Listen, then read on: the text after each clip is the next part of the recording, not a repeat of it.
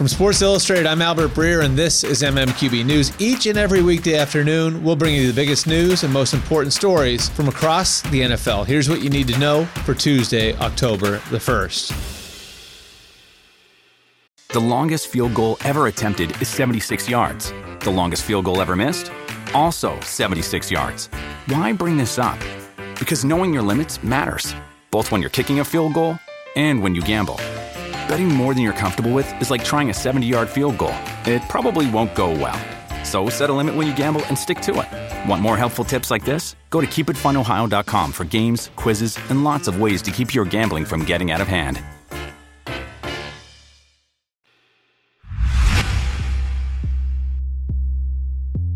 After losing 27 to 3 on Monday night, Bengals wide receiver Tyler Boyd didn't mince words when assessing his team's performance. Quote, "We got embarrassed. Straight like that, it sucks."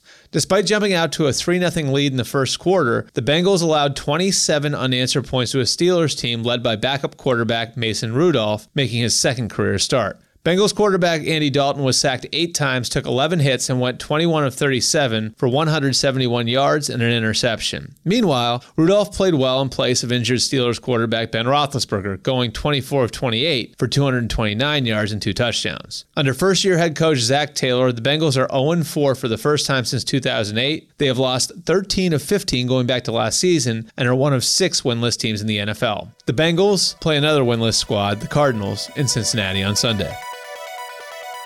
When asked about facing the Raiders, his former team, in week five, Bears linebacker Khalil Mack said the following quote, I've been looking forward to it. This is one I've been looking forward to. It's going to be a big one. Mack spent the first four years of his career with the Raiders.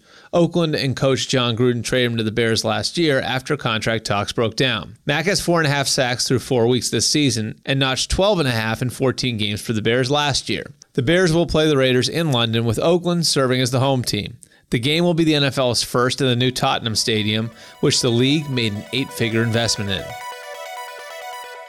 Bears linebacker Roquan Smith has been declared out indefinitely due to a mysterious personal issue that led to his deactivation prior to Sunday's game against the Vikings. Bears coach Matt Nagy faced 12 questions about the linebacker's absence following Sunday's game, but declined to elaborate. According to ESPN's Adam Schefter, Smith had not been acting like himself around the facility in the lead up to Sunday's game and was exhibiting erratic behavior. The second year linebacker watched the game against the Vikings in street clothes from the sideline. As a rookie, Smith generated 122 tackles on one of the best defenses in football. He had 24 tackles so far this season, including six in week three against the Redskins. Backup inside linebacker Nick Kwiatkowski stepped into a starting role in place of Smith and totaled nine tackles and a sack while playing 34 snaps on defense against the Vikings. And that's the MMQB news for today. Subscribe and listen wherever you get your podcasts each and every weekday afternoon. For more NFL analysis, check out the MMQB NFL podcast and the MMQB on the web at si.com slash NFL.